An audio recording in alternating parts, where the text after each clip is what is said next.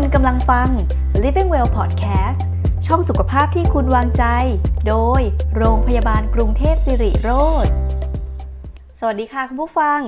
Living Well Podcast episode นี้เราอยู่กับผู้ช่วยศาสตราจารย์ แพทย์หญิง จิติมาเวชกิจกุล คุณหมอเฉพาะทางโรคภูมิแพ้ในเด็กโรงพยาบาลกรุงเทพสิริโรจน์ วันนี้คุณหมอให้เกียรติมาคุยกับเรา ในเรื่องภูมิแพ้ในเด็กอีกเช่นเคยนะคะ ถึงจะคุยกันไปหลายรอบแล้ว แต่ก็ยังมีหัวข้ออีกมากมายให้คุยกันค่ะคุณผู้ฟังสำหรับใครที่ยังไม่เคยฟัง episode ที่แล้วที่คุณหมอให้เกียรติมาคุยกับเราไว้นะคะ สามารถย้อนไปฟังได้ หรือว่าถ้าไม่สะดวกยังไงเดี๋ยวให้คุณหมอ recap ให้ฟังสั้นๆ ดีกว่าว่า โรคภูมิแพ้ในเด็กเนี่ยคืออะไรกันแน่คะคุณหมอ โรคภูมิแพ้ในเด็ก คือโรคที่เกิดจากปฏิกิริยาภูมิคุ้มกันของร่างกาย ตอบสนองต่อสารก่อภูมิแพ้ที่ไวมากกว่าปกติ ซึ่งสารก่อภูมิแพ้ได้แก่ไรฝุ่นขนหมาขนแมวแมลงสาบ เชื้อรานะคะ ก็สามารถพบได้อยู่ทั่วไป แล้วสาเหตุที่ทำให้เด็กเป็นโรคภูมิแพ้ค่ะมีอะไรบ้างคะ ปัจจัยในการเกิดอ่าโรคภูมิแพ้นะคะในเด็กนะคะเกิดจาก 2 ปัจจัยหลัก ๆ ด้วยกันนะคะ ปัจจัยแรกก็คือกรรมพันธุ์ ก็คือมีการถ่ายทอดกันมาในครอบครัวนะคะอ่าอาจจะมี รุ่นก่อนๆนะคะ รุ่นคุณปู่คุณย่าหรือว่ารุ่นพ่อแม่ก็ตามที่มีเรื่องของโรคภูมิแพ้แอบแฝงอยู่นะคะ แล้วก็ส่งต่อมายังลูกหลาน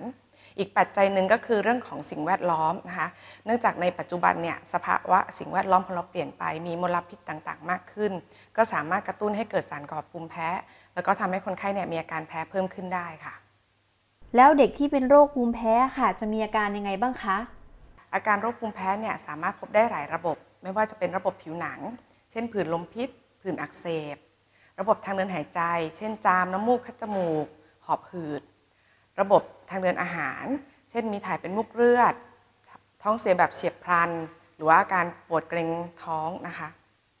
และถ้าเกิดมีอาการรุนแรงมาก ก็จะมีอาการของระบบโรคหัวใจและหลอดเลือด เช่น ความดันโลหิตต่ำ เป็นลมหมดสติได้ ถ้าสมมุติว่าเรารู้แล้วว่าลูกเราเป็นโรคภูมิแพ้ค่ะ เราจะมีวิธีไหนไหมคะที่ทำให้รู้ว่า ลูกเราเนี่ยแพ้สารตัวนี้นะ การที่เราจะรู้ว่าคนไข้แพ้อะไรนะคะ ก็ต้องทำทดสอบภูมิแพ้เพิ่มเติม การทำทดสอบภูมิแพ้ในปัจจุบันมี 2 วิธี คือ 1. การทดสอบโดยการสกิดผิวหนัง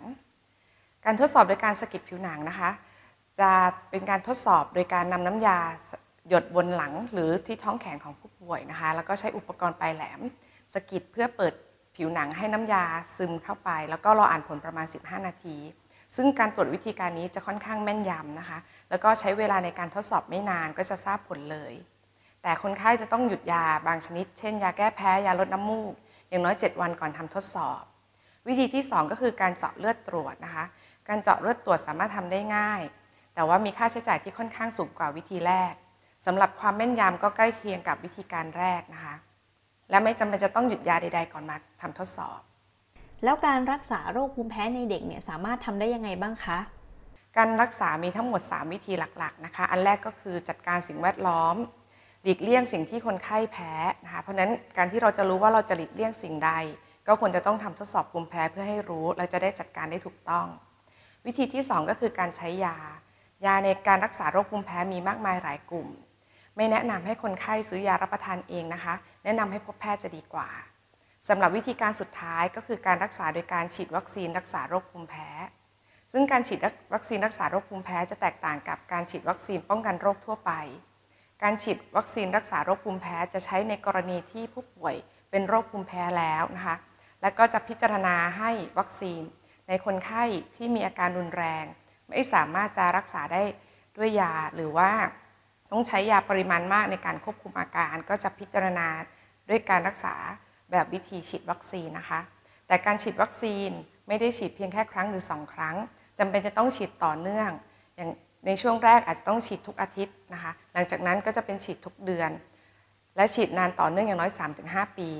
โดยตัววัคซีนจะเข้าไปปรับภูมิคุ้มกันในร่างกายทำให้คนไข้สามารถทนต่อสิ่งที่คนไข้แพ้ได้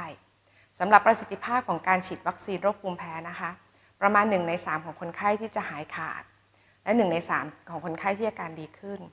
สำหรับ1ใน3 สุดท้ายนะคะ ก็อาการอาจจะทรงๆ เหมือนกับที่ใช้ยาอยู่ แต่อย่างไรก็ตามนะคะก็เป็นทางเลือกที่น่าสนใจสำหรับคนไข้ที่มีอาการค่อนข้างรุนแรง หรือใช้ยาควบคุมอาการไม่ได้สำหรับการรักษาด้วยวัคซีนนะคะ คุณหมอ วัคซีนตัวเนี้ยสามารถฉีดได้ทุกคนไหมคะค่ะสำหรับวัคซีนรักษาโรคภูมิแพ้นะคะ ก็คือใช้สำหรับรักษาคนไข้ที่เป็นโรคภูมิแพ้แล้วนะคะไม่ได้ใช้สำหรับในการป้องกันนะคะ อย่างที่กล่าวไปว่าแตกต่างกับ การให้วัคซีนป้องกันโรคทั่วไปนะคะ แล้วก็เราจะเลือกคนไข้คนไหนบ้างนะคะ ที่จะเข้ารับการรักษาโดยวิธีฉีดวัคซีนรักษาโรคภูมิแพ้ ก็คือเนื่องจากว่าการรักษาโดยด้วยวัคซีนรักษาโรคภูมิแพ้เนี่ยจะต้องใช้ระยะเวลายาว อย่างน้อยก็คือ 3-5 ปีนะคะ เพราะฉะนั้นเนี่ยถ้าคนไข้ที่อาการเป็นไม่รุนแรงมากนัก สามารถควบคุมอาการได้โดยการใช้ยาหรือว่าหลีกเลี่ยงสิ่งกระตุ้นนะคะ ก็ไม่จำเป็นจะต้องรักษาโดยวิธีการนี้ แต่ถ้าเกิดคนไข้คนไหนนะคะ ที่มีโรคภูมิแพ้อย่างรุนแรง ใช้ยารักษาแล้วก็ไม่สามารถควบคุมอาการได้นะคะ หรือจำเป็นจะต้องใช้ยาปริมาณมากในการควบคุมอาการ ก็อาจจะพิจารณาให้การรักษาโดยการฉีดวัคซีนโรคภูมิแพ้ได้ค่ะ แล้วโรคภูมิแพ้ในเด็กเนี่ยสามารถป้องกันได้ยังไงบ้างคะการช่วยป้องกันการเเกิดโรคภูมิแพ้นะคะก็กินอาหารให้ครบ 5 หมู่นะคะพักผ่อนให้เพียงพอแล้วก็ออกกำลังกายอย่างสม่ำเสมอ แล้วก็ที่สำคัญก็คือหลีกเลี่ยงสิ่งที่คนไข้แพ้นะคะ ส่วนใหญ่ที่เราจะเจอปัญหาก็คือว่าคนไข้เด็กมักจะมีตุ๊กตาอยู่ในห้องนอนค่อนข้างเยอะนะคะ ซึ่งพวกตุ๊กตาพวกนี้มันก็เป็นแหล่งที่ดักพวกสารก่อภูมิแพ้เอาไว้นะคะ ก็ทำให้คนไข้เนี่ยเจอสารก่อภูมิแพ้กระตุ้นอยู่เรื่อยๆ ค่ะ ก็จะต้องจัดการตรงนี้ด้วยค่ะ สุดท้ายค่ะ อยากให้คุณหมอฝากอะไรถึงคุณผู้ฟังที่กำลังฟังอยู่นิดนึงค่ะสำหรับคนไข้นะคะที่ มีอาการที่สงสัยนะคะ ไม่ว่าจะมีเรื่องของอาการจามน้ำมูกสมูก หรือมีพวกผื่นนมพิษนะคะ มีหอบหืด ก็แนะนำว่าควรต้องพบแพทย์เพื่อตรวจดูนะคะ ว่าเป็นโรคภูมิแพ้จริงหรือเปล่านะคะ แล้วก็แพ้สารก่อภูมิแพ้ชนิดใดเพื่อที่จะได้ปฏิบัติตัวได้ถูกต้องนะคะ แล้วก็ในโรคภูมิแพ้บางโรค โดยเฉพาะโรคหอบหืดอาจจะต้องมีการใช้ยาอย่างต่อเนื่องสม่ำเสมอ ซึ่งหลายครั้งที่เราเจอว่าคนไข้ใช้ยาเพียงช่วงระยะเวลาหนึ่งพออาการดีขึ้นคนไข้ก็หยุดยาเอง และพอช่วงฤดูที่มีสารก่อภูมิแพ้เยอะ เช่นฤดูฝน ก็จะทำให้ผู้ป่วยเนี่ยมีอาการกำเริบขึ้นมาได้นะคะ ซึ่งในบางครั้งเนี่ยอาจจะมีอาการรุนแรงถึงขั้นต้องเข้าห้อง ICU เลยก็มีเหมือนกันนะคะ เพราะฉะนั้นเนี่ยแนะนำว่าควรพบแพทย์แล้วก็ใช้ยาอย่างสม่ำเสมอค่ะ